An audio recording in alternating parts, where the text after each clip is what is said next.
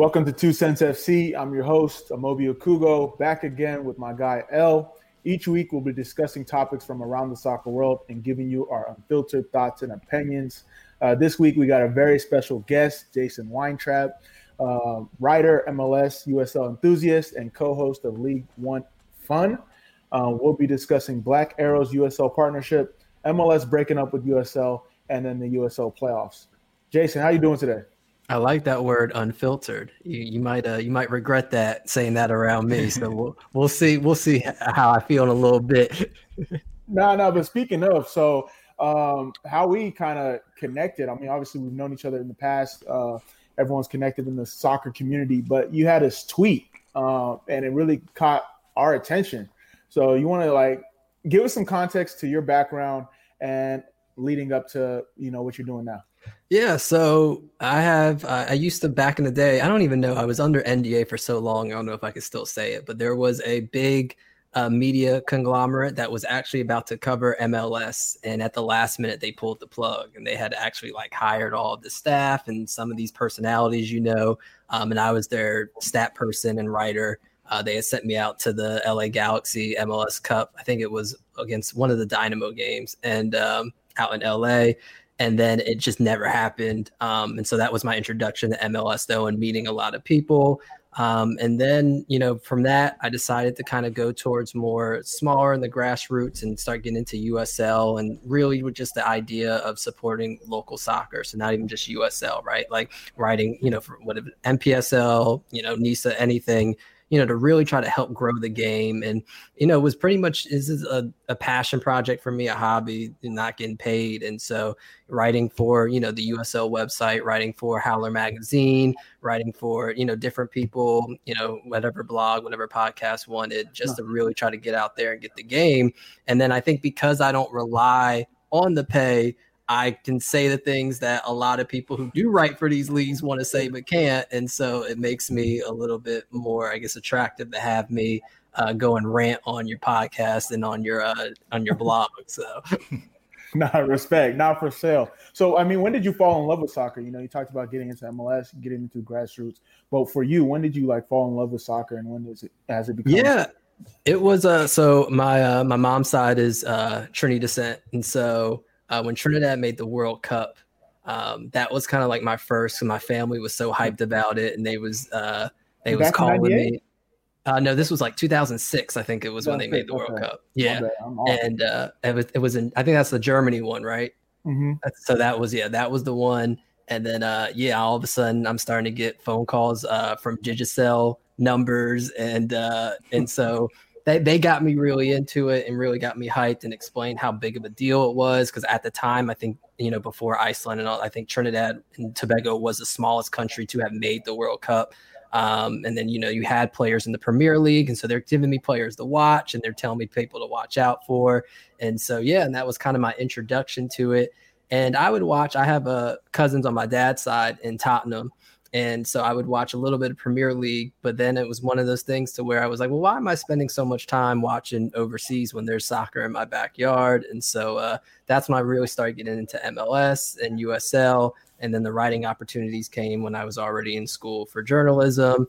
Uh, ended up being uh, a Sons of Ben, you know, uh, founder when Union came in, and then left Sons of Ben because they're racist. And so, uh, yeah, so then uh, you know, moved to Atlanta, or you know, I, am from Atlanta, but um, I was living in New York for a little bit. Moved back to Atlanta right around the time Atlanta United came, and so that was perfect to be a founding member for that. But like I said, there's just so much going on in soccer, and just so much more of an impact you can make with soccer behind in your backyard as opposed to overseas. And I'm not saying you can't cheer for and like teams overseas, but if you really want to make an impact, you really want to feel like what you do and say makes a difference, and you want to make sure that your city is represented in the way it should be, then you put that emphasis and you put that that focus on your on your local team. And so, yeah, that's how that's how I got to where I am now.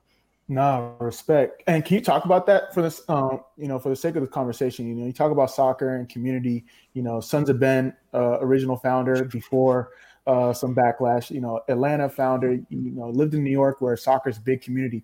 Yeah. Like, what makes a good soccer community, and how does you know not only writing but media play a role with with with that? Yeah, so it was it was funny because I I play soccer. Well, I used to. I'm I'm old now, but I uh, I used to play soccer, and I didn't start until college, and it was because uh, in the college I went to, a bunch of Nigerian folks was there, and they was like, "Hey, we need a keeper," and I was like, "I don't play soccer." They were like, "Don't care, we need a keeper," and then um I played and they're like, hey, you know, you're actually pretty good at this. Ended up going to the US National Development Academy for a little bit and just checking that out and, you know, got some looks there, wasn't good enough because I didn't have the technical abilities. My passing's terrible.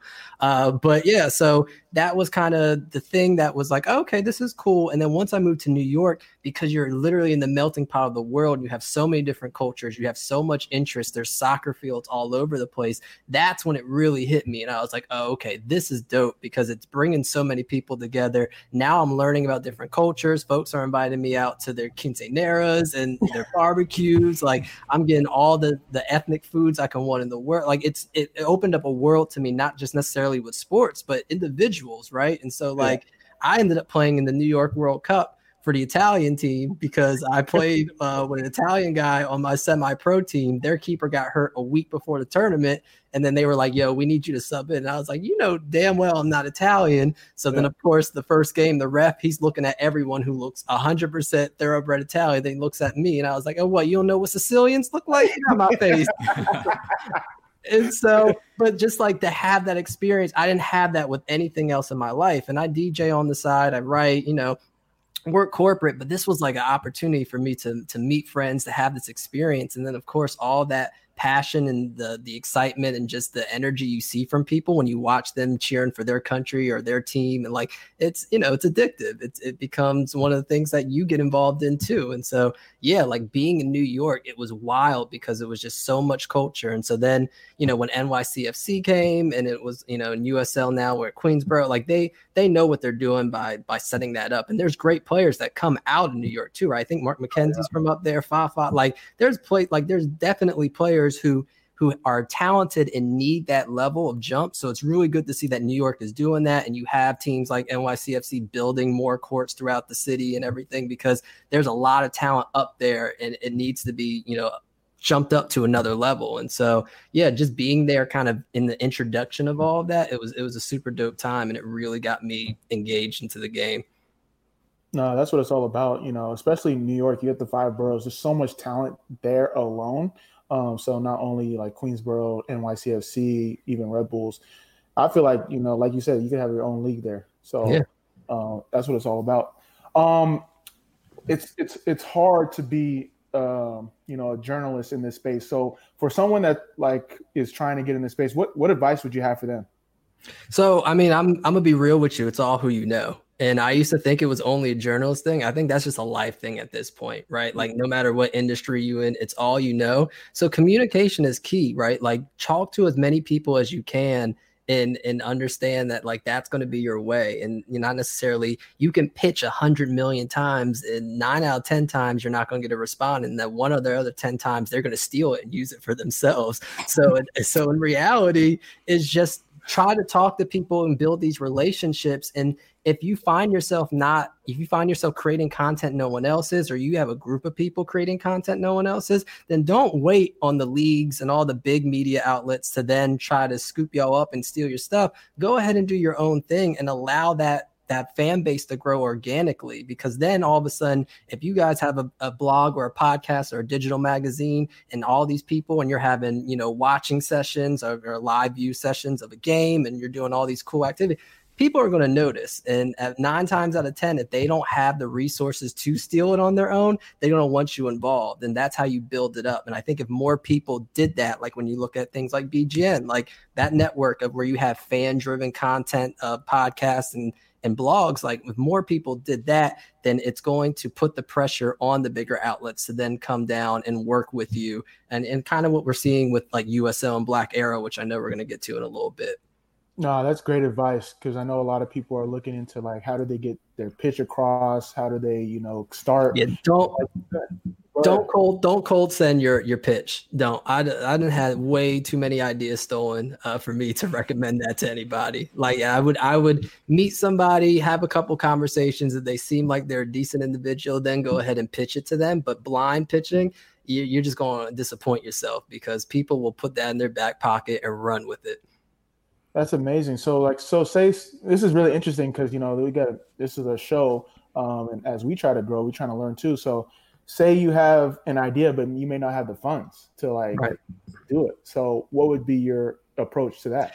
So, uh, so the the idea then is you you try to look for people who maybe do have the funds or at least allow for you to reallocate those resources or you try on a you don't give you don't put it all into it right so you have this idea and you say okay I don't have the funds to do this. Let me do bits and parts to gain some attraction to it. So then all of a sudden I might have people that want to that want to fund me or source me, right? If I say, okay, now you got a little piece of it. Now here's the you have the vision, here's the whole plan, and people go, yeah, I'll throw ten dollars at that easy. And now you're all of a sudden you have you know some venturists that are actually funding it as opposed to you having to do it at your own back pocket. No, that's great advice, and definitely if anyone yeah, listening, definitely. make sure you guys tune in.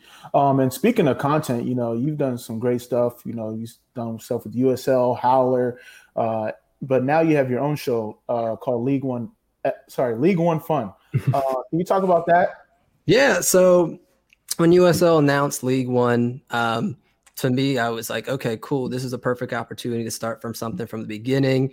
And my whole sole purpose of doing it, again, I don't get paid. I'm trying to highlight players and help them get the bag and get them up to USL championship, up to MLS, and really try to highlight that pipeline. And I'm also trying to promote the game in this country and make it more exciting. I think a lot of it is a lot of people tend to jump the Premier League outside of the popularity, but it's also that's where all this content is, right? Like when you look at the the Bleacher Reports, Men in Blazers, all that, like there's so much more European soccer content that comes to this country than American soccer content. So it's it's obvious to see why a teenager or a young adult would start watching that because it's just like, well, I don't have anything to like. Why would I start watching American soccer when I don't know anything about it? I don't have any content to, to learn anything about it, and if it is, it's you know very just cut and dry content. And so, yeah, yeah like me and Ira, and Ira is is a like one of those people who has I don't know how he does it because he has a corporate job just as busy as me, except he got a family that he'd be uh, ignoring, and so I don't know where he is. And now he's an owner of a team, so he's somebody like I'm trying to help grow the game. He is growing the game. He cares about supporting local soccer to the point he went out and got a USL League Two team. Um, and so he and I, we do this show, and I mean, it, it, really is just to try to generate interest in this league, right? We would want someone to listen, listen to a player, and and watch a game because of that. And you know, it's, it's accessible with the ESPN Plus. And so if you ain't doing nothing on a Saturday at two o'clock, and then you say, oh, you know what? I heard or I saw Jason ranting about Richmond or Chattanooga or whoever. Like, let me go ahead and turn this on and see what he was talking about. And then that might lead to something else. And if not anything, at least it leads to acknowledgement. Maybe someone sends a tweet about it, and that's brand awareness. And so, yeah, that's our goal with it. We're just really trying to grow the league and trying to help these players get noticed as well. No, it's amazing what you're doing. I remember growing up playing club soccer, top drawer soccer I mean, it's popular now, but growing up, like shout out to Robert Ziegler, wherever he's at. I think he sold the company, but uh, like people like you that are doing this, you know, it, it, doesn't go unnoticed. So definitely shout out to what you're doing. Um, I got a couple boys in USL League One. Who are some top talents that you would, uh, you know, if you had like a best eleven? so it's, it's funny. I'm gonna go ahead and plug. I actually have next on next week's show. I'm doing my best 11 who are ready for the next level. Okay. And so these are guys who haven't played in USL Championship or MLS before, who I think are ready. Um, last year, I think there was 17 players who end up making the jump to USL Championship or MLS. Um, but yeah, so a couple names. Uh, Shaq Adams out of Tucson. I, I don't know what he's doing in this league. That boy is incredible. Like speed, skill, finishing. He's got it all. I know he was drafted by Nashville. It didn't work out there. So I was shocked to see him come down the USL League One, but it's been amazing watching him all year. Uh, so that's definitely a name to look out for because there's no way this boy should be playing in the league next year. Absolutely no way. Um, and then you have a couple of other people like that are halfway. So Arturo Rodriguez was the league MVP last year.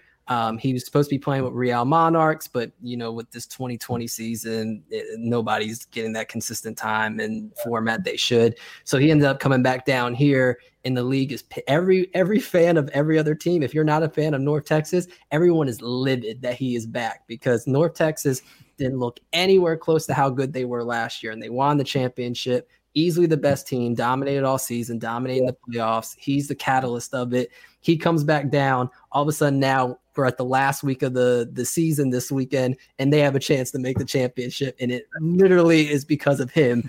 Um, so Arturo, I think, is somebody, especially in that FC Dallas pipeline. There's no way he's not going to be in MLS in another year or two. He's just absolutely incredible. Um, so that's definitely someone else to look forward to too. No, that's great. I know you can't give the whole take because you're gonna have it next week, so make sure you guys tune into that. But I know, you know, as someone that writes content in the space, I want to talk about um, anonymous sources. Okay. Agent giving you giving you like things to talk about. Players getting mad at what you talk about. Give us that take because I've always been interested to like, you know, get into that dynamic of someone that you know writes content. Um, obviously, with you, you're not getting paid, so you don't have to worry. You don't have to worry about what anyone mm-hmm. does. So, yeah. how is that dynamic for you specifically? Yeah, so if you follow me on Twitter, I, I usually do it more so on the off season, but I do things uh, called spicy scoops, and this is where I'm pretty much getting all this information from everyone, and it's everything from teams folding to when COVID outbreaks to coach and player fights and to it's basically I, am at the point now I don't have to reach out for those things, right? Like people are coming to me because they know that this is their avenue of being able to to get that out. And I know with especially with USL, MLS, but especially with USL, when a lot of folks aren't even getting paid to play, they're just getting a place to stay and some uh, food three times a week. They're not going to jeopardize their job you know, trying to say something slick about their team or what's going yeah. on or the unfair treatment. So then they let me be that vessel, right? And they're like, hey, I'm not saying that this is happening to me, but what I heard was, yeah.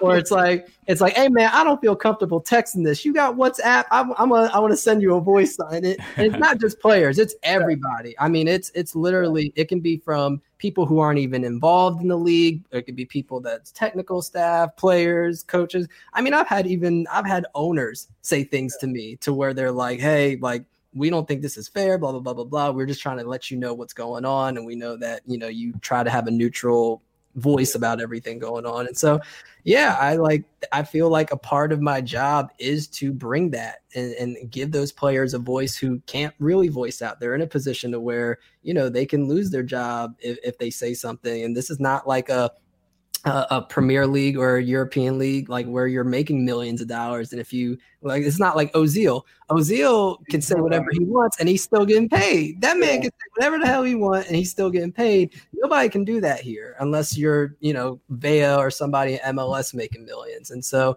yeah, it's important to to have, I think, a, a platform to where I can get that and confirm it, right? I'm not just going to hear something and then say it widely. Yeah. And I mean, one thing I, I, take pride in is I think out of I probably had about a hundred spicy scoops in the past year, and every single one of them has been true.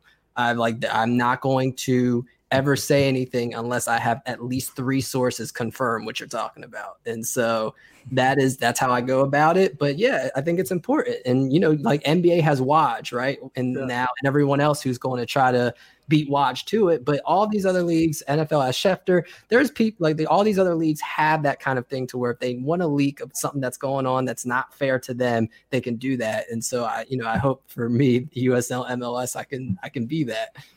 No, yeah, I was just about great. to say that you like the watch of the USL. no, Get all the amazing. inside scoops. That's a that's really amazing because I feel like one of the biggest misconceptions is like there's no secret in sports where there is, and there's unique ways to get information out without mm-hmm. getting information out. So, uh, it's, for- it's, also about unfairness. Like yeah. my thing is, I'm like, if y'all just complaining because your food sucks, I don't know what to tell you, bro. Maybe you need to to leave the team and try yeah. to find another spot. Yeah. But like like if for instance I, I went on a rant because orlando city b has a player an austin Amer, who is was probably their second best player last year on their team and he was only one of two people they brought back to ocb right mm-hmm. now i don't know what's going on in the locker room but you would think the second best player is going to be starting every game. And I think he's played a total of 78 minutes this year or like 90. Yeah, he's not played at all. And then the and then what pissed me off was he wasn't playing. I know for a fact USL championship teams had contacted Orlando about him. So now and Orlando said no, we're not we're not loaning him out. We're not selling him. So now you're messing up his bag, but then you're also wasting his his prime youth of development, right? Like this kid is obviously a standout star. Orlando City first team has had emphasis on him and maybe want to sign him to a, a first team deal, which is why they brought him back for a second year to prove himself. So now what you're going to do is you're not going to let him make money, but then you're also not going to let him play and get the eyes of the first team and, and help his development. And then I guess to like throw salt on the wound, the the week that the USL championship deadline was for any kind of acquisitions, trades, loans, that was the first week they played him. So as soon that deadline was on a Friday, he started that Saturday. And I was like, you got to be kidding me, man. And so it's like when that kind of stuff happens, no other media outlet's going to be talking about that. Mm-hmm. And if he says something, that's going to put him in the doghouse even further. And he's not even the one that told me this was happening, right? Like I had three different people tell me that this was happening. And so, yeah, like I think it's important to be able to put that out there. And so it puts pressure on the club and it also lets other players know, hey, maybe I don't need to mess with OCB if they're, if they, you know, if you have a, a, choice between a couple teams and they're one of them, you'd be like, nah, I heard that their management and it's wild over there. So let me go ahead and focus on these other teams. Man, I love that story, man. I've heard there, I mean, not only heard, I've seen, witnessed, been a part. Like you literally like, so say you're a game bonus, you know, 15 games season, you're going to re- reach a bonus. Once that 14th game hits, you, uh, uh, you all of a sudden on the bench, you're trying to figure out why coach doesn't want to answer your, uh, your calls. He don't want to answer when you and that's the reason. So there's, yep. there's all these different reasons when it comes to incentives and soccer that people might not see. So when you when you have outlets that tell these stories and give explanations as to why, um, it's really important because they can just say like, "Oh, oh, Moby must have like had gotten in trouble or mm-hmm. something." Uh, no, he just is about to hit his bonus, and they don't want to pick. They don't want to have his option trigger. So, and that could affect you long run because then folks are going to be like, "Oh, he must be a cancer in the locker room," and now all of a sudden, scouts and and other people don't want to look at you because yeah. oh, well, he's not playing for a reason. He must be troublemaker, and yeah, so no, that ain't fair at all. Yeah, we can go on a whole podcast about that another day, though. Another day. Uh, sorry, that, that, got me riled up real quick. But uh, my bad, my bad. no, no, you're good. So uh, growing up, who are some like media journalists, influencers, uh, content creators that you kind of like looked up to or like wanted to um, connect with, collaborate with? So so it's funny because I got into soccer so late. It wasn't one of those things to where like I was reading magazines all the time. I wasn't looking at Sports Illustrated and preparing for that. It was one of those things to where I actually was getting all my information from like Big Soccer and uh you know like you was on the, Big Soccer. Yeah, I was on Big Soccer, and then uh like the like when I was going to Trinidad, like the Soca Warriors, they've got their own forum. So I was on there, you know, in college and high school trying to get all that, and so it became one of those things to where I knew there was a disconnect between you had these major outlets that were covering, and then you had all the the users and the people who are who are talking about it, the fans, and there was no middle ground. There was like nothing that really gave you that okay, the fans are saying this is what's happening, and the media is just completely ignoring it. So when it does come to why is this player not playing, right? There's no media really talking about. They're just kind of tiptoeing behind it. Whereas big soccer, that's where you get all the rumors and the people yeah. talking about it. And you would have somebody be like, "Hey, uh, throwaway account. I'm a scout here at blah blah blah blah blah. This is what's going on." And so I like I was always inspired to kind of find that middle ground. And so you've had websites in the past who have somewhat tried to do it, but then they're also biased. So like even like with like Deadspin and things like that, like you get the idea behind them, but then depending on the writers, it ends up being trash, and then it you know it becomes worthless. And so that was kind of my goal, especially in college when when I was writing, because I was actually an entertainment journalist in music. So I used to write for Billboard magazine, the Grammys, CNN, and it was music focused. And then had met a couple of people. Shout out to like my boy Karith. He you probably know Karith. Uh, he used to be a union beat writer. Yeah. So he was a big influence too. He was like, Hey man, yeah, go on and, and get in this game and start writing. And so yeah, like the OG. Yeah. And so And so he he was a big he was probably the first person to really be like, yeah, bro, you need to go ahead and and try to get into it. And so I I started slowly going into sports. I used to have a podcast on uh, Complex Media's network, mm-hmm. um, and so I that was like one of the first podcasts. I think like I would interview everybody and talk about all sports, but that was the one. And this is in the OG. This is back in 2010 when podcasts were really first popping off. So it was one of the only ones I knew of where I like I was talking about soccer and talking to soccer players. And so yeah, it was always that inspiration to find that middle ground to where you were getting more in-depth content and the stuff that you really wanted to know outside of what Sports Illustrated and all the bigger outlets were telling you about. No, I respect. So uh, this is my last question before L takes the, the, the, the throne. But if there's one story that you could write, you know, today what would it be? Oh well, let me let me go ahead and let me go ahead and tell you what that story would have been. Uh, so I was working on a it was it was a long piece featuring a lot of different people, and it was about the black experience of soccer in America, and it was talking about from a youth all the way up to a professional. And I talked to people like Coach Bulow because I got it from the coaching perspective. I was talking to players, and so the last piece of this was supposed to be with DaMarcus Beasley, right? And I talked to Houston Dynamo comms department, I went back and forth, done the runaround, got it confirmed. And they kept playing games with me. And I was like, look, I know y'all are in CCL. Y'all got this game in Guatemala. I'm going to come to Guatemala and meet y'all at the hotel to interview DaMarcus because then there's no excuse. He's not in Houston. He don't need to rush back to his family. He's in a hotel lobby and we're going to get this done. Of course, it didn't happen. And so dealing with them, and then their senior comms director reached out to me and apologized and everything. He was like, "Let me know the next time you're in Houston." And I was like, "Well, I'm actually going to be in Houston next week."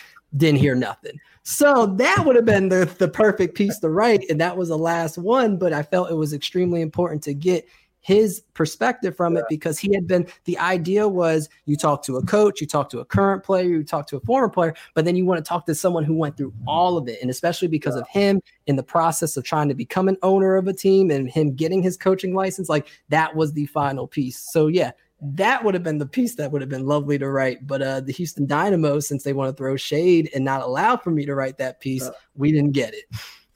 Yeah, Man, you should have pulled up on them.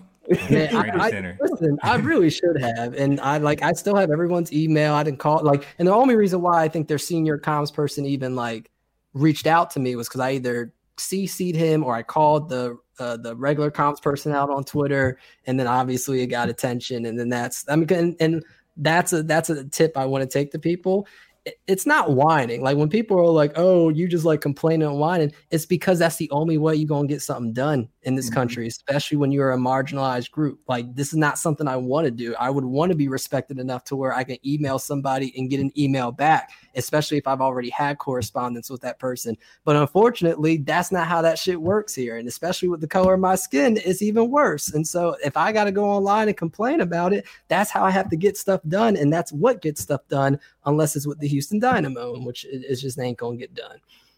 No, that's a great point. You know, sometimes you just got to go. You know, sometimes you just got to go above board.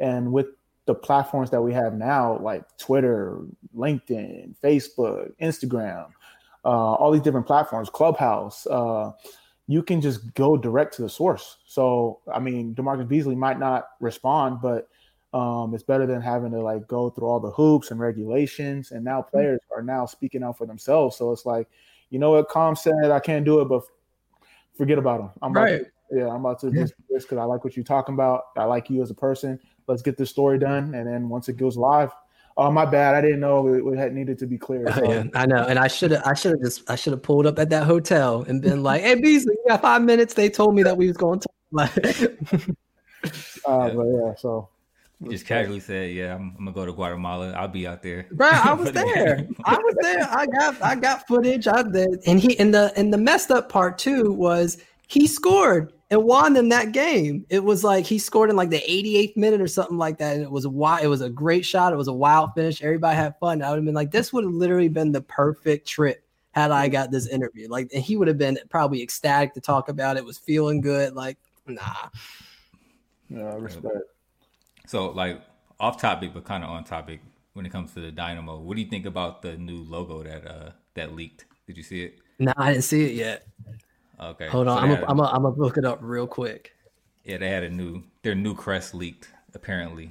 Um, so I want to get your thoughts on that real quick, just while we're talking about the. Oh no, this one that James Harden is is uh. Yeah. Oh, oh no, this looks like okay. So, you know when when white companies are making urban brands and trying to sell to black folks, that's what that looks like. That's exactly what that looks like. That's nah, that's funny. Nah, that's nah. It, it, it also what is it? There is there's another brand that I feel like has the whole letter connecting thing with the lines. I can't think of it right now, but nah. Um, I, I, as an initial reaction, I'm not feeling. All right, cool. So we'll we'll, we'll get off them, but let's let's jump into. Oh, y'all, so y'all are feeling it? It's all right. I, I saw it. It's it's better than the, the current one. I think. I feel like it it, it, yeah. it, encompass, it encompasses Texas a lot more than the current one does. So My, I kind of I kind of looked at it from that angle.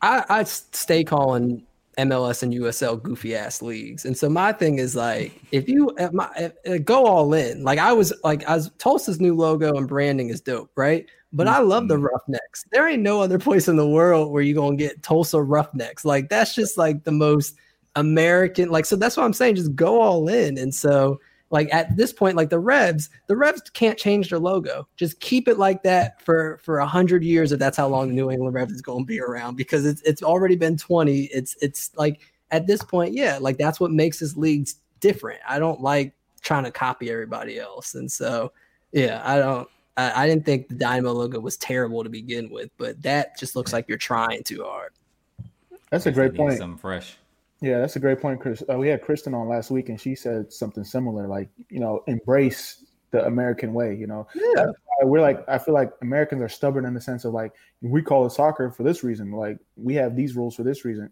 Like so, when it comes to branding and identity, do that as well. Obviously, take um, have respect for the global game of football, um, but also keep your identity so like how many how many y'all got Celsius on, on your phones right now for your temperature? Nobody, because this is America, right? So if we're gonna be arrogant enough to not follow the rest of the world for everything else, why yeah. we want to do it for soccer? I don't yeah. I don't get it. Just don't go overboard and start having timeouts in soccer. Then we good. That's all. Yeah. Or or commercial breaks. Yeah, yeah. right. All right. So let's go ahead and jump into these topics. Um, first up, I know we talked about this earlier. Black Arrow partners with USL and Black Players Alliance. Um, so this is a first of its kind partnership where all three groups together um, are going to create product projects that amplify the stories of Black players on and off the field, um, and bring to light the contributions that they're trying to make for both the game and their local communities. Um, so this partnership is geared towards the interests of Black soccer fans as well, um, inviting them to engage in USL Championship and League One playoff games um, with human interest and cultural stories along the way. All right. So I want to get you guys' thoughts on a this partnership, and b um, leagues trying to you know, I guess trying to like put their money where their mouth is when it comes to engaging the black community or engaging diverse communities um, with partnerships like this. So, Jason, you can go ahead and jump in. I know you got a lot to say.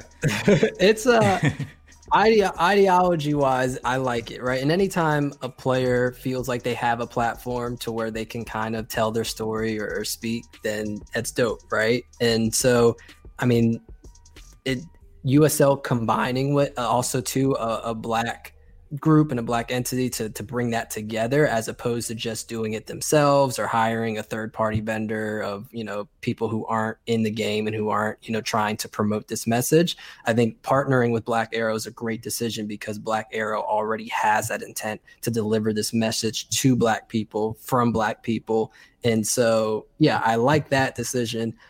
But i'm gonna say this. I hope they're getting paid because unless they are getting paid, to me, this is just another performative piece because I don't think anyone is really putting their money where their mouth is unless they are physically putting money to where their mouth is. And if you're not hiring black creatives, and that's what I would have liked, right? Like, just then if you are going to partner with somebody, I hope then partners are getting paid because what you're doing now is yes, you're creating great content. Yes, you're giving players a platform, but you're also improving your own brand reputation. And so to do that off the back of somebody black is is is is not right, right? Like it's it's pretty much what this whole country's been made out of. It's just benefiting and uh, both monetarily and reputation and just in general off of the back of black folks. And so, regardless of what the content is, I hope that some kind of payments going on, some kind of contract, and maybe where they'll start doing other creative for you know USL. Maybe they start doing other video series for them on the side. Like I just don't. I, again, I love the platform. Love that players can speak and they can bring attention. I do think that the one thing American soccer lacks the most is personalities uh, especially when we talk about you know minorities uh, and, and a black community. Like if you bring, you got to bring personalities, right? Like growing up, it was all about who I thought was most swagged out athletes. Like so, not only were they black, but it was like, oh yeah, I like Iverson changed the game, right? Mike Vick changed the game. These were guys we looked up to not just because of their athletic ability, but because they were also personality wise just amazing ass folks. And so, if this is a platform to where we can show that, dope. Then we can get more kids involved. We can get more fans involved. But I still number one priority. If you serious about this, they need to be getting paid. Straight up yeah. and down. Yeah, that's a great point. Uh, yeah, I'd say shout out to Black Arrow, Aaron Dolores, the whole team. Uh, for me personally, uh, outside of the content, outside of the storytelling, I want to see some, like, I want to know what they plan on doing with that. Like, how do they package it to something sustainable for the growth of soccer uh, from a minority standpoint. So, um, obviously, if you see more stories of black athletes in the soccer space, the younger guys or the guys and gals um, will see like, oh, I didn't know like this player played soccer. Or, like I didn't know soccer was as accessible to me um, over base, uh, basketball and football. So um, get more people involved in the sport, get more people involved in the community. That's what I want to see from this, like as a way to uh, grow that. And like you said, uh, personality, that's a big thing. Um, I feel like soccer players are boring in a sense, like um, not not soccer players in general, like European, like all those leagues. I feel like if we can get that that personality, I don't want to say like like the gossip around soccer, but the gossip around soccer is like that's what keeps people engaged too. Like yeah. you don't have like a, a, a league page uh, what's this what's the like more than stats page about soccer you don't have like those like curated channels about soccer they're starting to come up but i, I feel like we need to see more yeah, I mean, like you look with baseball, right? Baseball was considered the most boring sport for especially the younger demographic, right? Yeah. And they, for so long, were like, "Oh, it's about tradition and blah blah blah blah blah," and you shouldn't do that. It's America's pastime.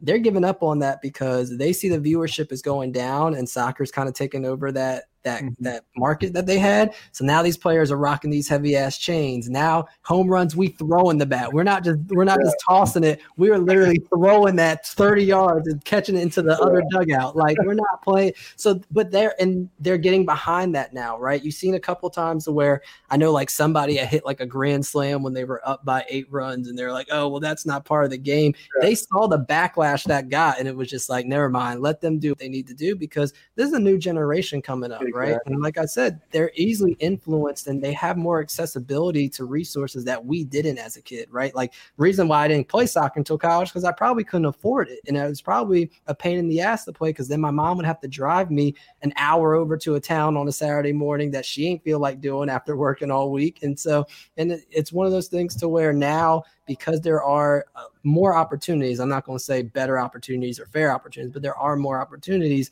Now's the time to persuade that. So if we can get some personalities, if and I love Josie because Josie will speak his mind, and Josie will Josie will be Josie, and so you get more players like that who but it's all about that, like I said, that space to feel comfortable in doing that. In. Yeah. So I hope that's what Aaron and Black Arrow can provide is this. And they say to USL, hey, we're going to do this, but y'all need to be aware we are going to get these personalities. We're going to get them to say how they feel, talk about their experiences, and y'all need to be 100% backing them on that. And so, and they're and not going to punish them for that because that's exactly. opposite of what we want for this. Yeah.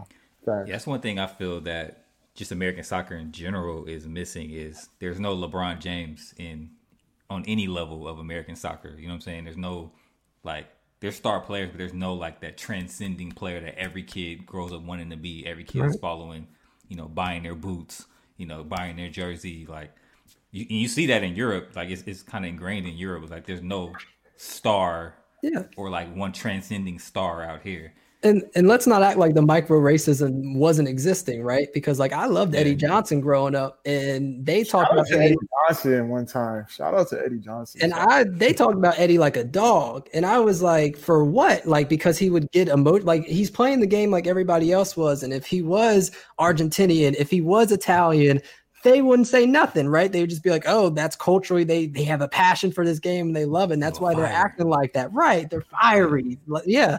and so, but because he's black, all of a sudden it's a problem, and I hated that. And but that's one of the things to where I feel like if players can't do that and show who they really are, we're never going to get the personalities that we need for for the players in this country and to have that influence the kids. No, you're exactly yeah, right. Sure. Yeah, Freddie Adu, Eddie Johnson, uh, Danny Szetela, you know, you even had like DaMarcus Beasley at some point because you know with some of the stuff that he did. Uh, I mean, and Jermaine Jones is crazy, right? Yeah. A thousand percent crazy. I'll, I'll not deny that. But don't sit here and tell me he doesn't make us more entertaining, right? It, it may, he makes the league entertaining, whether it's for good or bad. Like it's exactly like it makes it entertaining. Is he out of his mind? Yes, but if you give him a platform to where he can be out of his mind, you're going to get more people tuned in. Yeah, facts. Yeah, I mean sure. he performs on the field too, so that yeah. helps well. yeah, I'm, I'm looking forward to seeing who who will be that like that that Neymar that um that Cristiano like and not not not just play style but like the way they swag off the field, the way yep. the, the commercial ability of them. Yep. You know what I'm saying? Like all, all of those guys play overseas right now. Who who can represent America? They all play overseas. So I'm looking for somebody who who like in MLS or on a USL level or something who can get like that big contract and then really blow it up. So like, they, I guess somebody needs a good marketing team yeah. who can like really help boost them. And it, it's sad to say this, but I think if you had like a Rashford or someone come over from Europe, and let's say MLS went ahead and spent big bucks, brought in a DP of a black European player, they would mm-hmm. probably be the one to be able to launch that to where then it's like, oh well, if we're letting them do it, we got to let the other black American players do it, and so that would be the, the the launch of being able to have those personalities. But it's just sad that that's what we have to rely on because right now I doubt the players even feel like if they showed their personality, if they tried to be who they wanted to be, that they would get backed by their team, that they would get backed by their owner, right? Like if you play for RSL and you know your owner is like that, you're not going to say nothing or, or nothing about race, about yourself. You're just going to sit there and go, let me do my job and take my ass home because this yeah. is the kind of person I'm dealing with. Yeah, that's a good sure. point. I would say like, you know, now you're starting to see it collectively, like as players start to, you know, speak out. Um, but there just has to be like more platforms and whether MLS has to do a better job, USL in terms of like exposing it. So like these players like Jordans, these players like, you know, music, these players like are like involved in what's going on in the culture, but they don't they don't repost it like, you know, NBA platforms do. They don't You mean the the Black History Month panel once a year from MLS isn't enough? That's that's what you're telling me? hey, hey, that was him that said that. Just to let you know, I didn't say nothing on that. But yeah, exactly. So, um, as as we like, you know, whether it's two cents, um, you know, what you're doing, all these other platforms that are coming out, if we could continue to speak on that and like create content around that, I think it's um, definitely like even like a PJ Tucker in the NBA. Yeah. You don't even have that in a, in, in soccer. Yeah, P- PJ. Like Yedlin, Yedlin was like that and obviously he's in he's in Europe now. But right. we need more. But they're, like, but they're out there. That, that's the crazy thing, though. They're out there, even even on the NWSL level. Like there's so many like sneakerheads, yep. like swaggiest people but here, you would ever meet. Here's the part we're missing. How mm-hmm. many black people are working for these leagues and these media outlets to where they're going to bring these ideas and they're going to be able to execute it with the players. That's what we're missing. So right. we're not going to be able to get them segments in those. I got my phone number. I've been telling folks for the longest. I've been telling folks for the longest. Like, yeah, you're right. Yeah, like yeah. I mean, like I can't like Kalen Carr does his movements and they're they're dope and they're they're really good in look depth into different cultures and different you know players and upbringings. But it's what once every other month, once every three months, and then that's it. Every other thing else is all about gameplay and all about so yeah, there isn't a platform for these players to have that, and then there isn't a diverse team to where people can bring those ideas, right? There's like like we could talk about Yedlin's hair, like when he was with Seattle, Yedlin's haircut watch should have been something every week, like because that's what he did. That's what his art was. And so, yeah, it's I think a big missing piece of that is we got to get black folks into that work into that work team. Yeah, and that, that's something that we kind of want to do here at Two Cents. Um, but of course, you know, resources, time, mm-hmm. and money, and and then access to the players as well um, is, is is very difficult. But that's something we could chop about offline. We can, yeah, we can strategize on how to how to blow this up. No, we figured right. that out for sure. Um, yeah, even like in the sense, sorry, I, I, this is a great topic, but like in the sense of like, there's no like all the like docu series content is English soccer. Like we need to have that here too. I know you YouTube did like a three part series for LAFC, but um, I know Houston Dynamo did like a slice series, but like we need more of those as well. Yeah, there needs I, to be needs to be a yearly hard knock style show for like yeah, the that'd MLS be dope. teams, you know, stuff like that. Yeah, that LAFC uh, ESPN uh, three three six or whatever it was, the ESPN Plus doc. Yeah. That was dope, and like yeah. that was the good super team dope. to do it. A super diverse team. You got Bob, and you know Bob's flamboyant. He ain't gonna hold back his feelings, and so yeah, more things like that. Like I enjoyed that more than the Sunderland till I died uh, documentary thing. So yeah. yeah, you're you're thousand percent right. Yep, I think I believe Bleacher Report has something with um, Kansas City. It's like an academy type show okay. for like IG Live or something like that. Uh, I checked it out, but it, it wasn't anything that was like super captivating. Right. Um, but we need, just need something with a little bit more, a little bit more spice, a little bit more mm-hmm. culture in it. You know, from a different lens. And consistent. yeah, yeah facts. For sure. Not just not just a one off. You're right. Yep. Yeah. So speaking of MLS, though, um, a lot of MLS's well, well, MLS two sides have been kind of pulling out of USL recently. So we had Union 2, Portland Timbers, and Orlando City B will cease competition in the USL at the end of the 2020 season. Um, and we have yet to see any other MLS 2 teams pull out. But MLS did announce a new reserve league. So it's kind of kind of up in the air to see what will happen between these these two leagues and you know the, the teams, the secondary teams that are in them. Um, so, Jason, I want to get your take on what it means for both sides. You know, what, is it, what does it mean for USL with these teams pulling out, and what does it mean for MLS with them, you know, not having that affiliation and kind of starting their own thing? Yeah, so for USL, if you look at all their moves that they've done, especially in the past two, three years, I fully think that they are planning to have a clean break from MLS and, and do their own thing, or at least push put themselves in a position to make MLS make a decision like, look, are we going to do some kind of a pro rail? Or are we going to have some kind of a pipeline system that's cemented in a long term contract? Because when you look at USL with their academy now, uh, with the introduction to USL League One and USL League Two, uh, with pro contracts, right? So now USL is trying to get the bag to where when their players go to Europe, they don't have to share it with MLS or share it with any other teams. They can get it within themselves. Um, and it's already happened. And so, like, you look at Orange County, you look at San Antonio, they have so many young, talented players that are on those pro contracts that I know are going to get to Europe. And San Antonio is going to be making some bank in another two, three years. San Antonio or Mexico, they got, mm-hmm. they got some. They got some talent that way. Yeah.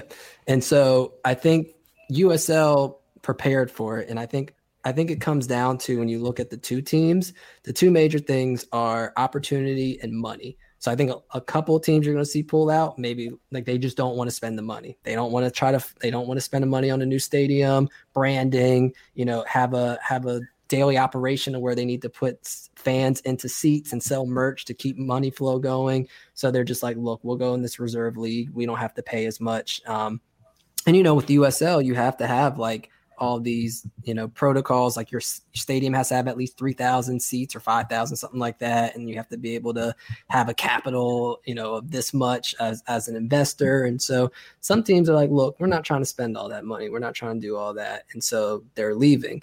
But i do think that the other side of it is when they are leaving I think it, it's going to hurt the development of players. Because I do think especially with USL League One, this is your opportunity to where you're playing with people who are MLS uh, caliber, right? Like so, Eduardo Sosa, for instance, for Fort Lauderdale, he's been playing this year. There ain't no way that man belongs in USL League One, USL Championship. He and was playing at MLS, was playing for Columbus Crew, and just could not stay healthy, right? And so when he was playing consistently, got hurt, couldn't win his job back because they went out, got DPS and everything. So now he goes down to Fort Lauderdale, and he's been killing it. And you can look at the talent level, but the fact that a 16, 17 year old can go into a league and play against people like him, can play against people like Don Smart, who has played in USL for an eternity, right? And has that veteran experience and, and play for these players who have played overseas and have come back. Like Richmond Kickers had this guy, Emiliano Terzaghi, who is an Argentine, who played in the Argentinian Premier League, and he's just come aboard and has killed it. And so as a 17 year old defender, yeah, I want to play against that guy who is a veteran who has played in you know some of the best leagues in the in the in the world as opposed to playing a 16 year old kid who you know has stood out on his club squad or stood out in the academy right? And that's not to say that there isn't talent there because when you look at people like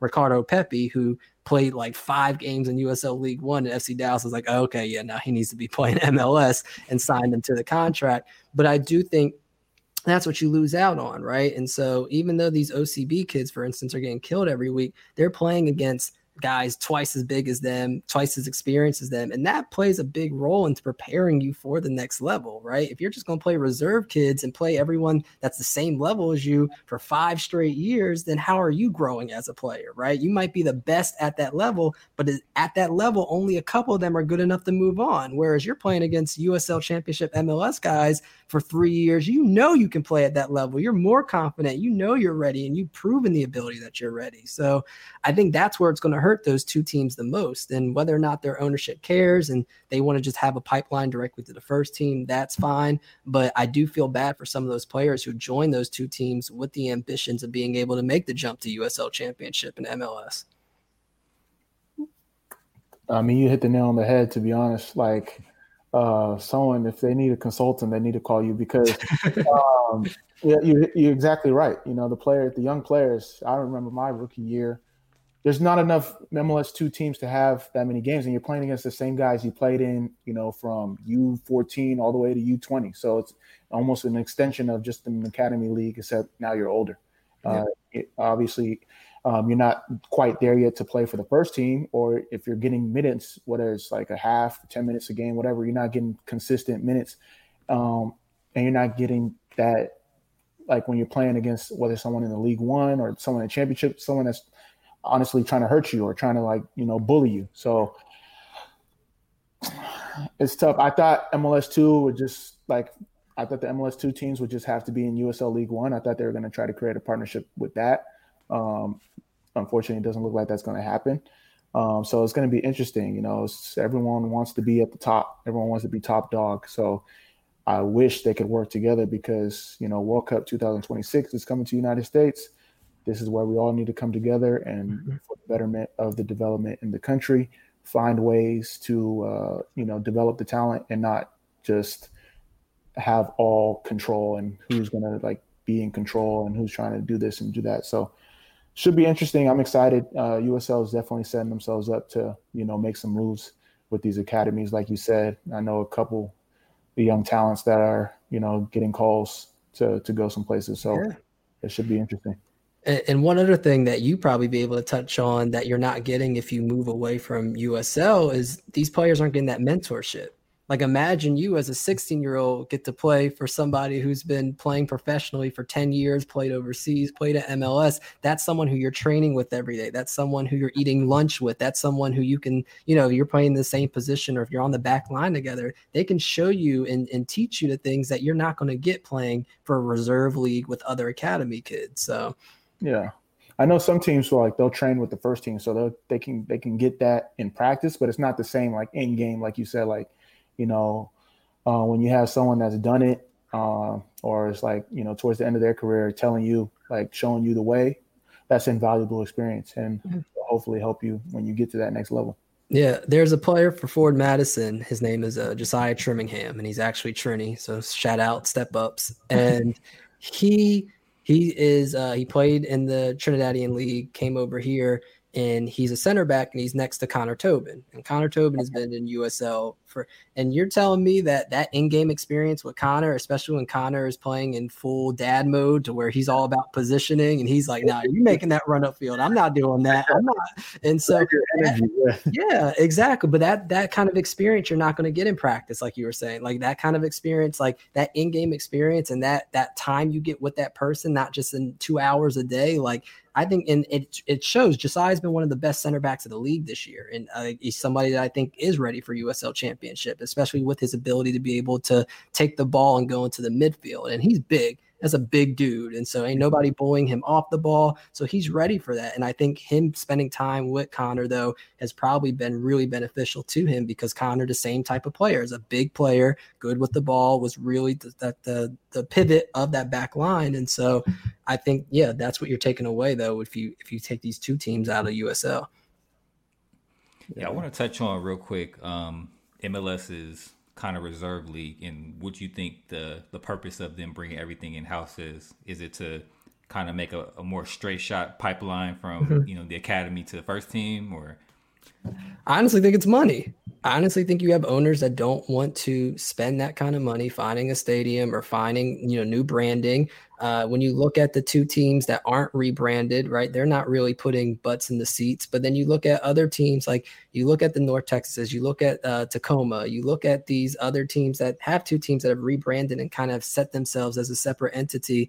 It's possible and it works, and and they're able to loan in players internationally who they might want to look at for the first team and actually get to see them play as opposed to taking a chance or having them sit on the bench the whole time. So yeah, I think it's it's a mixture of yeah, they just want to have a quick pipeline. They obviously believe in their academy and believe that they don't need to have people come in on loans and find people in an affiliate team. But I also think money is a huge part of it. I think that a lot of owners are just cheap as hell and they're not trying to sit here and pay for pretty much two teams. Yeah, similar sentiments. I think it's uh, control, and then like you know how to be cost efficient with their with their budgets, especially uh, moving forward as um, the growth of the league. Like how can where can they cut costs where they can you know be more efficient. So yeah, and then when you watch like Brenden Aaronson getting sold for that, and he's you know coming from the academy and staying, it's like if that that's a representation, they're like, oh yeah, let's do that. Like, why spend money on an affiliate or someone that came from another league? Like, now nah, let's just do that. And to be fair, he played the whole year in um, uh, USL Championship. Mm-hmm. Yep. And when when they were a separate, they were you know Bethlehem Steel, and they tried to do the whole thing. And uh, so yeah, I, I agree. I I personally don't think it's a smart decision for MLS teams, but you know I'm not. It's not Tyler my business. Tyler Adams, same route, full year with uh, Red Bulls too. Caden Clark, full year with, you know, because you get those spot minutes, you know, one game every 10 games. It's, you have to be a, a true talent. Even Alphonso Davies, he was playing uh, reserve league when he was 15. Obviously, he's different. he's different, but uh, but I mean, he but he played in that USL yeah. for Vancouver, yeah. That consistent run of games instead of like playing, you might play well, you might not, and then you got to worry about why didn't I play a young as a young player? Why, why didn't I play? Does coach like me? Does you know? Being able to play consistently, make those mistakes, learn from them, grow is is different level. I put it this way: Ricardo Pepi's been playing for FC Dallas, right, and has had there not been a USL League One, let's say FC Dallas was in this reserve league instead, and he's playing against a bunch of other 16, 17 year olds and you know kids his age, would he have got that call up to FC Dallas already had he had not proven himself against people twice his age, twice his size, and shown that he can hang with them physically and he can hang with them athletically. I don't think that happens if he if he was playing in a reserve league. Yeah. And so, do you even know like the rules around the reserve league? Because I, I heard there's going to be like an age restriction. I, I don't I don't know nothing. so it's it's one of those things to where so I'll I can if you guys listen uh, to us, Ira's the one who really stays in touch with all that, and he he's a rep himself for for his clubs or his kids club teams and everything, and so he's always looking into to the younger and the academies and everything like that. So he'll know, but I, I just I think what they're they I, I have no idea what they're going to do with the age restrictions because I know like overseas it's like what like a U nineteen, U twenty one, U seventeen. So I don't know. I don't know how they're going to do it. Yeah. And I know overseas they have like at least in the, in England they have like the U twenty three Premier League. Right. Well, and that's I think that's probably what they would mostly try to replicate. Right. That essentially their reserve team is this U twenty three. Yeah, but even that league has you know championship level teams mm-hmm. that are, you know, you know they, their U twenty three teams are competing in that league as well. So it kind of it kind of pigeonholes you if you're just They should strictly just combined MLS. with USL League One. I don't know what like.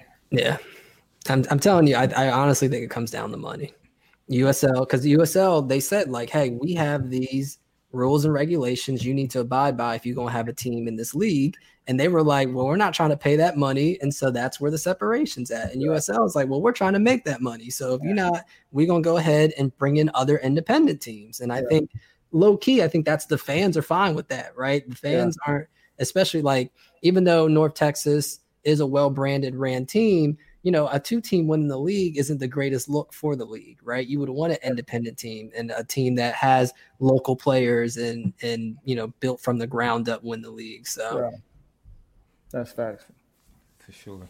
So let's jump into um, USL playoffs. So we'll start with League One. Um, first of all, since I'm not 100% familiar with League One, can you tell me how the playoffs work with them? So so regularly there would be a playoffs. Yeah. This year there's Okay. not. Uh, so this year like the season was cut. I think there was 16 teams, uh, 16 games played this year instead. Yeah. Um, okay. and so only the top two teams are going to be playing in the finals. Um, and so uh, right now, uh, Greenville Triumph, coached by uh, John Harkes, which is a wild thing to, to think about. That you know you have just U.S. national team legend play or coaching a USL League One team, but uh, they were in the championship last year. They fell short to North Texas. Came back this year, pretty much brought back the same team, brought in different uh, new players to make them even better, like Alex Morrell, who's a USL veteran, and uh, Brandon Fricke, who played for Lansing Ignite they've been dominant all year. Best team, hands down. Um,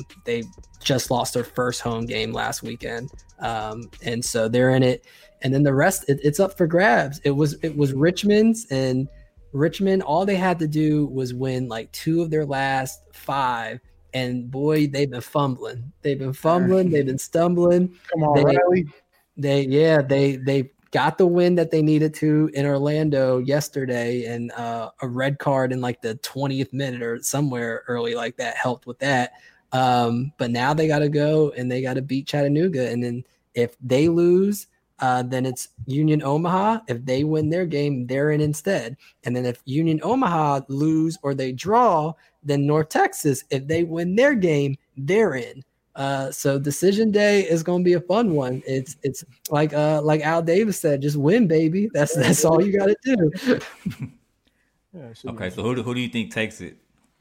Like who, Oh, who's, who's your who's your prediction for? Rich, Richmond fans swear I hate them because it's one of those things to where I've always like I don't I haven't always doubted them, but I've always been weary of them, and they show out. They they show up when I when I do. So maybe they will like me saying this, but I have a feeling that Richmond's getting a draw this weekend, and I think Omaha might take over. And I think Omaha this is their first year, um, you know, and for them to have their first year to not really get to practice because we had the pandemic and you know there was safety protocols you couldn't practice you couldn't really play for them to put together the year that they have for them to be playing on a, a baseball field that is actually like players have not complained about and they're like actually this is a nice field like I, they've they've played extremely well. They beginning of the season were pretty much drawing every game, so just getting points when they can, and now they've really hit their stride. And I think the more fun matchup against Greenville would be against Omaha, who actually went to Greenville and beat Greenville last weekend as the only team to do that all year. So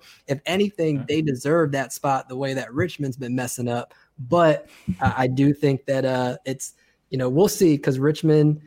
Richmond, I just I can't call it anymore. I don't know which Richmond side shows up. Is it going to be the one who was dominating for most of the year, or the one that we've seen in the last quarter of the season? So, but I I do have a feeling that Richmond's going to draw and Omaha's going to take advantage. But I will I will say, and so maybe five weeks ago, I predicted that if Richmond lost two of those games, North Texas would come back and, and get that last spot. So, I, do with that what you will, because uh, they've been they they've been they've been streaking. And like I told you, Arturo came back and, and changed the game up. So, but I, I I do think that Omaha is looking like the one that can sneak in. Okay. Mm-hmm. And shout out to the homie Yogi from River City '93. I've been Yeah. watching him spaz out on the timeline. Elliot, Elliot's not gonna make it. Elliot is not gonna make it. That boy, if he's not an alcoholic already, it's Saturday is the day he's gonna become one for good or for bad purposes. Uh, Oh. For sure. All right, so let's talk about USL Championship. They're in the final four, the semis. Um, we have uh, Louis, Louisville City FC versus Tampa Bay Rowdies, and then Phoenix Rising versus El Paso. Um, so I want to get your predictions on that, like who who who who heads who heads to the final, and then who wins it all. Yeah, so I mean, I've I've been on Louisville. It's Louisville's to lose all year. Um, I think it is right, and I think they've performed well. I think they've been handling their business. I do think though that this game is going to be closer than people think. And you look at you know all the writers and people online, everyone's choosing Louisville easy. I think Tampa Bay is gonna gonna make this. I can see this as a two one game, and uh, Tampa Bay having it, and then Louisville needing to steal it late, whether it goes into added time or not. Um, mm-hmm. Yeah, I, I think that Tampa Bay defensively looks sound. They have players that can just step up out of nowhere. And I think that's what is special in the playoffs. Like, I think it's important for you to be a good team cohesively, uh, cohesively. But if you can have people like a Malik Johnson who just all of a sudden decides, you know what, I'm going to sprint 40 yards, take on three people, and score this goal, then all of a sudden now you make those magic moments happen. And so I think Tampa will keep it close, but I do think Louisville's going to win 2 1. That's my cousin right there. not not really, but everybody named Johnson is. Yeah, nah. Fair enough.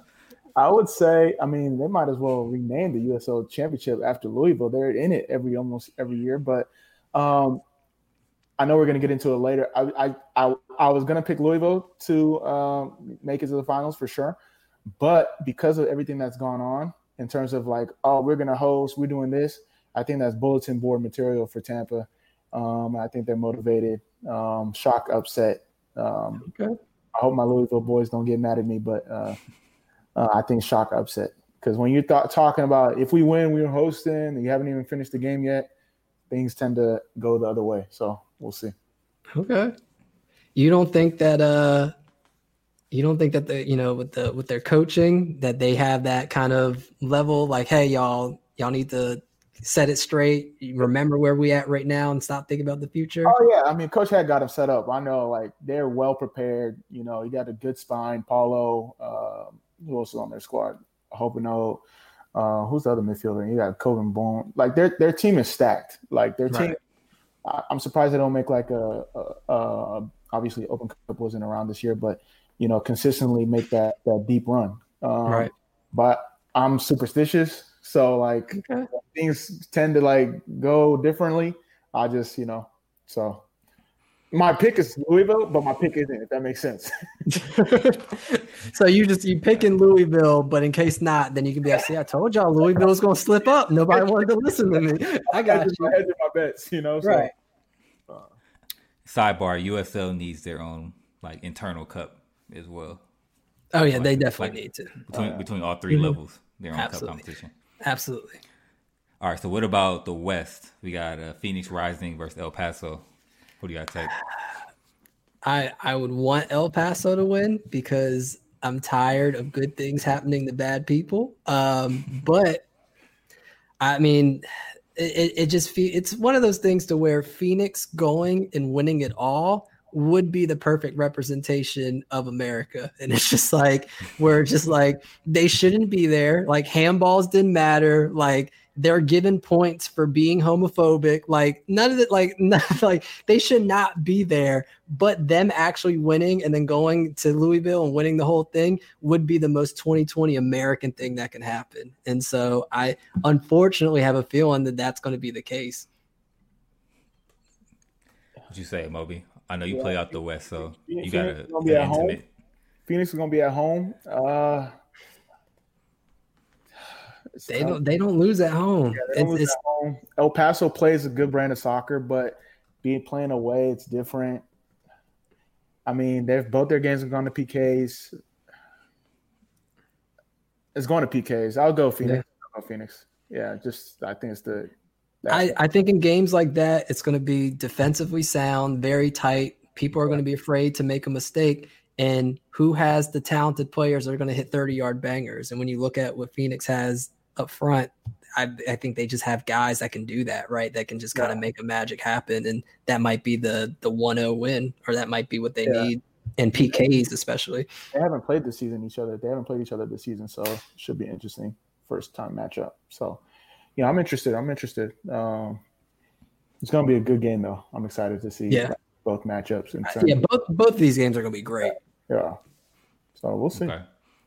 So I know Jason, you kind of alluded to it. You you say Phoenix over Louisville if that's the, that's the I, that it, logically it shouldn't happen that way, but I mean this is this is how I look at the world, and it's just like yeah, no, this that just as like I don't believe in karma. I don't I don't think any of that's real. I think we're just we tell that to ourselves to lie to to get over the fact that the the world is trash, and I think that that is the trash scenario that is going to play out, and then we're supposed to be celebrating a team who probably shouldn't have been awarded home field, who shouldn't have been, you know, like play like it just nah.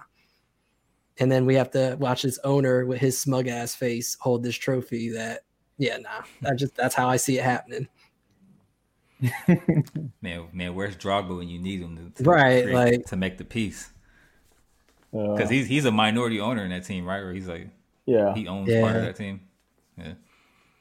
that's crazy. He's a uh, hands-off owner, but Yeah. I, I got I got Eastern Conference taking it. Whoever makes it from the Eastern Conference.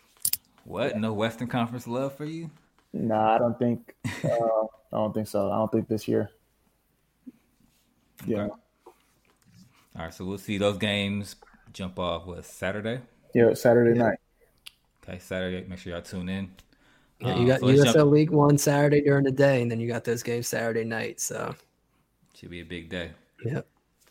Definitely tune in. All right, so let's jump into one of our favorite parts of the show. Uh, no card, yellow card, red card. This is a rapid fire segment of the show where I'll spout off a topic, and our guests, as well as Amobi, will give their their opinion on it based on you know the soccer card system. So no card obviously is I, I'm in agreement. Yellow card is I can go either way, and red card is I disagree or I'm not feeling it. So jumping right into it, no card, yellow card, red card. Alphonso Davies is dropped from the starting lineup against Atletico Madrid due to poor form. You, we going in order. Uh, oh no, you can take it. Okay. I, I'll go yellow card. I like it's it's. I mean, he's been killing it, and it's one of those things. He's young, so if you want to teach him this lesson, or if you want to show him that his spot is not solidified into where they play for the best team in the world, and if you're not going out there and playing the best in your position for the best team in the world for three, four game stretch, or however his poor performance is, fine. But if he's not playing this weekend, then I'm gonna be mad. Then it's then it, that yellow turns into a red. That's two yellows. That's a second yellow. But you know, if this is if this is the lesson you want to get into early, I, I'm all right with that. Yeah, I, I'm gonna give it a yellow card in the sense of like, it's the fact that they said poor form. Uh, I haven't been watching all the games, but I think it's more that they want to keep Lucas Hernandez happy too. You know, they spent a lot of money to keep to bring him on. Um, so, you know, you got to you got to get him some minutes as well. So don't bash one player to, you know, bring another player in. But uh, obviously, Alphonso Davies kind of being the lesser known talent, you know, got to be a little bit more harder on him. So, And I'd be I'd be interested if that's what they told him though, like if it was Yeah. poor form, right? They might have just straight up been like, "Hey man, look, man, we paying this man so much money, and Yeah, so business is business. You already know you're going to be here for a long time. You're going to end up being the face of this franchise once uh, Lewandowski leaves. Like, Yeah. just take a couple days off, enjoy enjoy yourself, and uh, we'll be all right. yeah, it's, it's gonna be interesting because like Davies is like literally the next Alaba on that squad. Uh, so we'll see what they do. Okay. Next up, no card, yellow card, red card. Phoenix Rising relinquishes its 2020 championship final hosting rights. I mean, the act itself, sure, but red card for USL, even putting them in the position to where they can look like that they are decent individuals. That shouldn't even have been an option. So no, I'm not going to give them credit for doing the right thing and an option they shouldn't have had to begin with because they put themselves in that position. That's like punching somebody in the face and then being like, "Oh, you know what, bro? Let me drive you to the hospital." No, I'm not to I'm not to give you credit for that. Like, leave me there to bleed out, bro. Either go full evil or you shouldn't have punched me to begin with.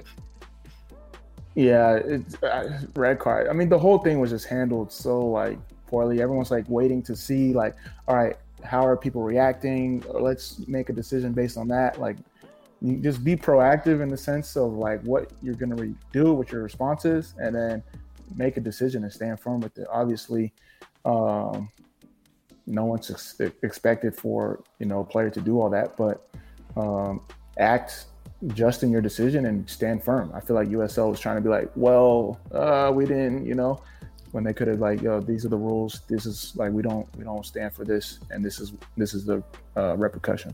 So. And I, they also did it to themselves with an owner talking about like, oh, I don't even need an investigation to a thousand percent confirm that this didn't happen and this is a lie. Like when you have idiots like that send that up, then then no. Like obviously this was a team from the get go that was like, we don't let the league do the investigation. They did it and they were like, cool, he's out. We're done with him we forfeit anything that we deserve as far as points or home field advantage, then it's like, okay, cool. But yeah, yeah, like you said, they wanted to wait. They wanted to talk all this mess before any investigation even happened. So I'm not about to feel sorry for nobody or not give anybody credit for for something they put themselves in. Hmm, good point. All right. So last one. No card, yellow card, red card. Big European clubs negotiating to form an 18 team European Premier League red card like y'all don't make enough money just let, let, like was just let us watch soccer man and stop trying to squeeze every nickel and dime and exploit people. Like it's, it's getting annoying. The fact that like I have to watch Champions League on a different platform than Europa on a different platform than Premier on a different platform. Like it's a like it's it's it's taking the fun out of the game, man. Just let the players play and and stop worrying about making so much damn money. yeah. yeah, now I know why some of the English fans are like when hate when American owners come into the fold because everything's just money, money, money. But uh, and then also another shout out to the Spanish channels. My Spanish is getting so much better because that's where I watch all my uh, soccer now. Because I gotta I gotta get a CBS All Access. I gotta get NB NBC. I gotta get TN. Like nah, I'm not dealing with that. So um, nah. It's like we already watched Champions League. Just make the top four if you want to play against the top European team. Um, so that's that's my take. Yeah, and then as a player, imagine you playing in that and you get hurt, and now you messing up your money just because they was greedy and wanted to make more. Nah, it's not worth it. Yeah, you got this. You got ICC that's trying to do like inter- like it's everything's too much. Yeah, I mean they want these players to just play year round, not have no kind of time with their families, no kind of time off, and it's going to tear their bodies apart. They're going to end up mm-hmm. having NFL running back careers where they're going to have to retire at 27 years old. Like it's not it's not fair. Yep, fair point, fair point. So that wraps up no card, yellow card, red card. But we're gonna jump right into Premier League uh, predictions for Week Six. So, um, what I'll do is I'll read off the teams, and you guys just say whether who you think will win, win, lose, or draw. Simple as that. We typically do the top six teams as well as maybe those other teams who aren't top six, but maybe top of the table. Okay. like like the Aston Villas and whatnot. Um, so first up, we have West Ham versus Manchester City. Oh, Man City. They they taking that one. Yeah, and Man City played well yesterday. Yeah. So yeah, I got Man City taking that. All right, now we got Man United versus Chelsea. Mm. This question for you because you already know my answer. Go on, Chelsea. mm.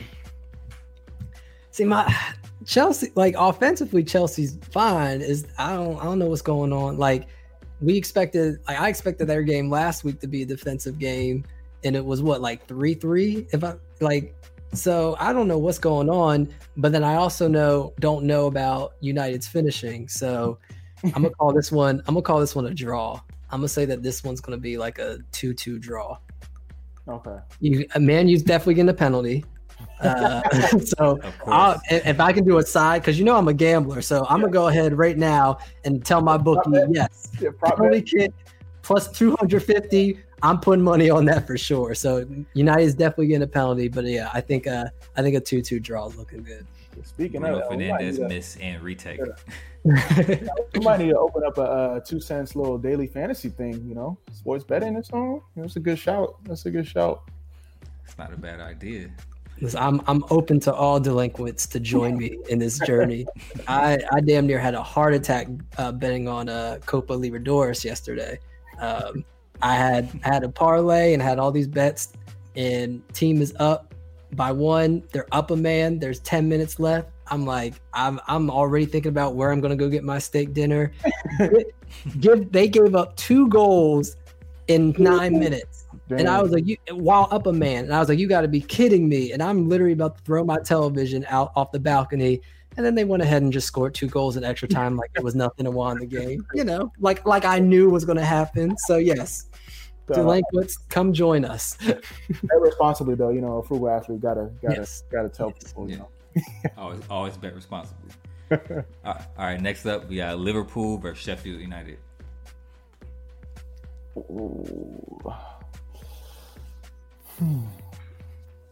Uh, if Sheffield United was a better team, I would say because of what happened, like the effects of like playing without Van Dijk, But Liverpool's taking it. Yeah, I'm looking. I'm looking right now to see when all the subs happened for Liverpool uh, yesterday. Yeah, so like Salah, Mane, they all got subbed out in the 60th, and yeah, so I'll, I'll give it to Liverpool. I think it'll be close, like a 1-0, but Liverpool they'll squeeze it out. You definitely got that betting man's logic, right? Yeah. yeah. Oh yeah. No, trust me. all, I mean, all these all these I mean, on bet, I be looking up weather reports. I'm like, oh, heavy rain. Let me go see what the under looking like. Like. I... all right. Next up, we got Southampton versus Everton. Mm. Everton, top of the table. They they staying on form. Yeah, you can't you can't go against them until they give you a reason not to. So yeah, I'm gonna go with Everton. Wolves versus Newcastle. Wolves. I'm going. Okay, where, so where is it at? Is it at Wolves or is it at Newcastle? Uh, I am not sure. I think it's, it's no at Wolves because it's first. so okay. No fan. I'll give it. I'll. I'm gonna go draw. Okay. I don't I don't trust Wolves. I just don't trust their defense. And I did I just feel like they just haven't gotten it together the same way they had it last year. And like yeah. Leeds game, they definitely should have lost. That Fulham game, they what won like 1-0 and could have like so I don't I, I just don't 100% get it. And Newcastle loves games like that to where it's just like you overlook them and they put that 1 1 in. So I, I'm, I'm going to go ahead and say draw. Okay. We got Arsenal, Leicester City. Mm. Mind I you, think big Arsenal fan. You're you're a big Arsenal fan. Not me, L. Oh, L. Oh, well, that in that case, no. um, I, I don't know. Is Vardy going to be playing? Because I know he didn't play today. Um, so sure. Yeah. So I, if Vardy, if Vardy plays I'm gonna go Leicester. If he doesn't, I'll go Arsenal. Yeah, I'm going tie. One one. Okay. And we got last up we have Burnley versus Tottenham. Kane and Son can't stop scoring. Um, yeah. They're giving up these late leads though. Um, I'll go. Burnley plays good soccer though too. Uh, nah, Tottenham. They'll bounce back. Yeah, they. I mean, I'm supposed to be a Tottenham fan with my family there. Um, it's one of the most frustrating things in my life, and I decided to not go about it because I've already got too much stress. But yeah, like you said, Tottenham keep on scoring, and I don't think Burnley has the firepower to catch up. Where if Tottenham goes up 2-0, I don't think they're going to come back and tie it up 2-2. So yeah, I'll go Tottenham. All right, cool. So those are predictions for Week Six be on the lookout in the future, maybe for the two cents sports book show. Yeah, you gotta, write, you gotta, you gotta write them down because you know I'm gonna talk trash on Twitter if, if I beat y'all. Get the over under parlays and all that. I'm big yeah, on the so that, That's it. Yeah, that's it. Yo, Jason, thank you so much for. Uh, yeah, no, thanks for having me. Uh, really love what you're doing. Um, for the people that may not know what you got going on, um, where can they find you? Where they can where can they connect with you? All that. Uh, I'm at, at Home Sweet Soccer on Twitter. Uh, I have a blog that I haven't updated in a year just because life is life in. But um, you can also hear me on USL League One, and you can see some of my articles on the USL website. No, respect. Yeah, so we're definitely gonna have that in the show notes. That's our show for this week. L, I think we just hit episode 20. Um, so episode 20, man, the inaugural season. Yeah, inaugural season. We definitely got to do something for that. Um, subscribe, rate, and review. It helps us get discovered. Um, I think we broke a rec- record last week. I think we're going to break it again this week. Follow us on the socials sure. at Two Cents FC. Check out our merch at two cents sports.shop. L's rocking it right now. It also helps support the show. And tweet us your comments on the show and any topics you want me or L to discuss. Once again, Jason, uh, this podcast was amazing. I feel like we can go another hour, uh, but we got things to do. You got things. We'll, we'll do it offline. We'll we'll we'll, we'll take over offline. Yeah, but yeah, that's it. So catch y'all later every Friday. Peace out, y'all. Peace. Peace.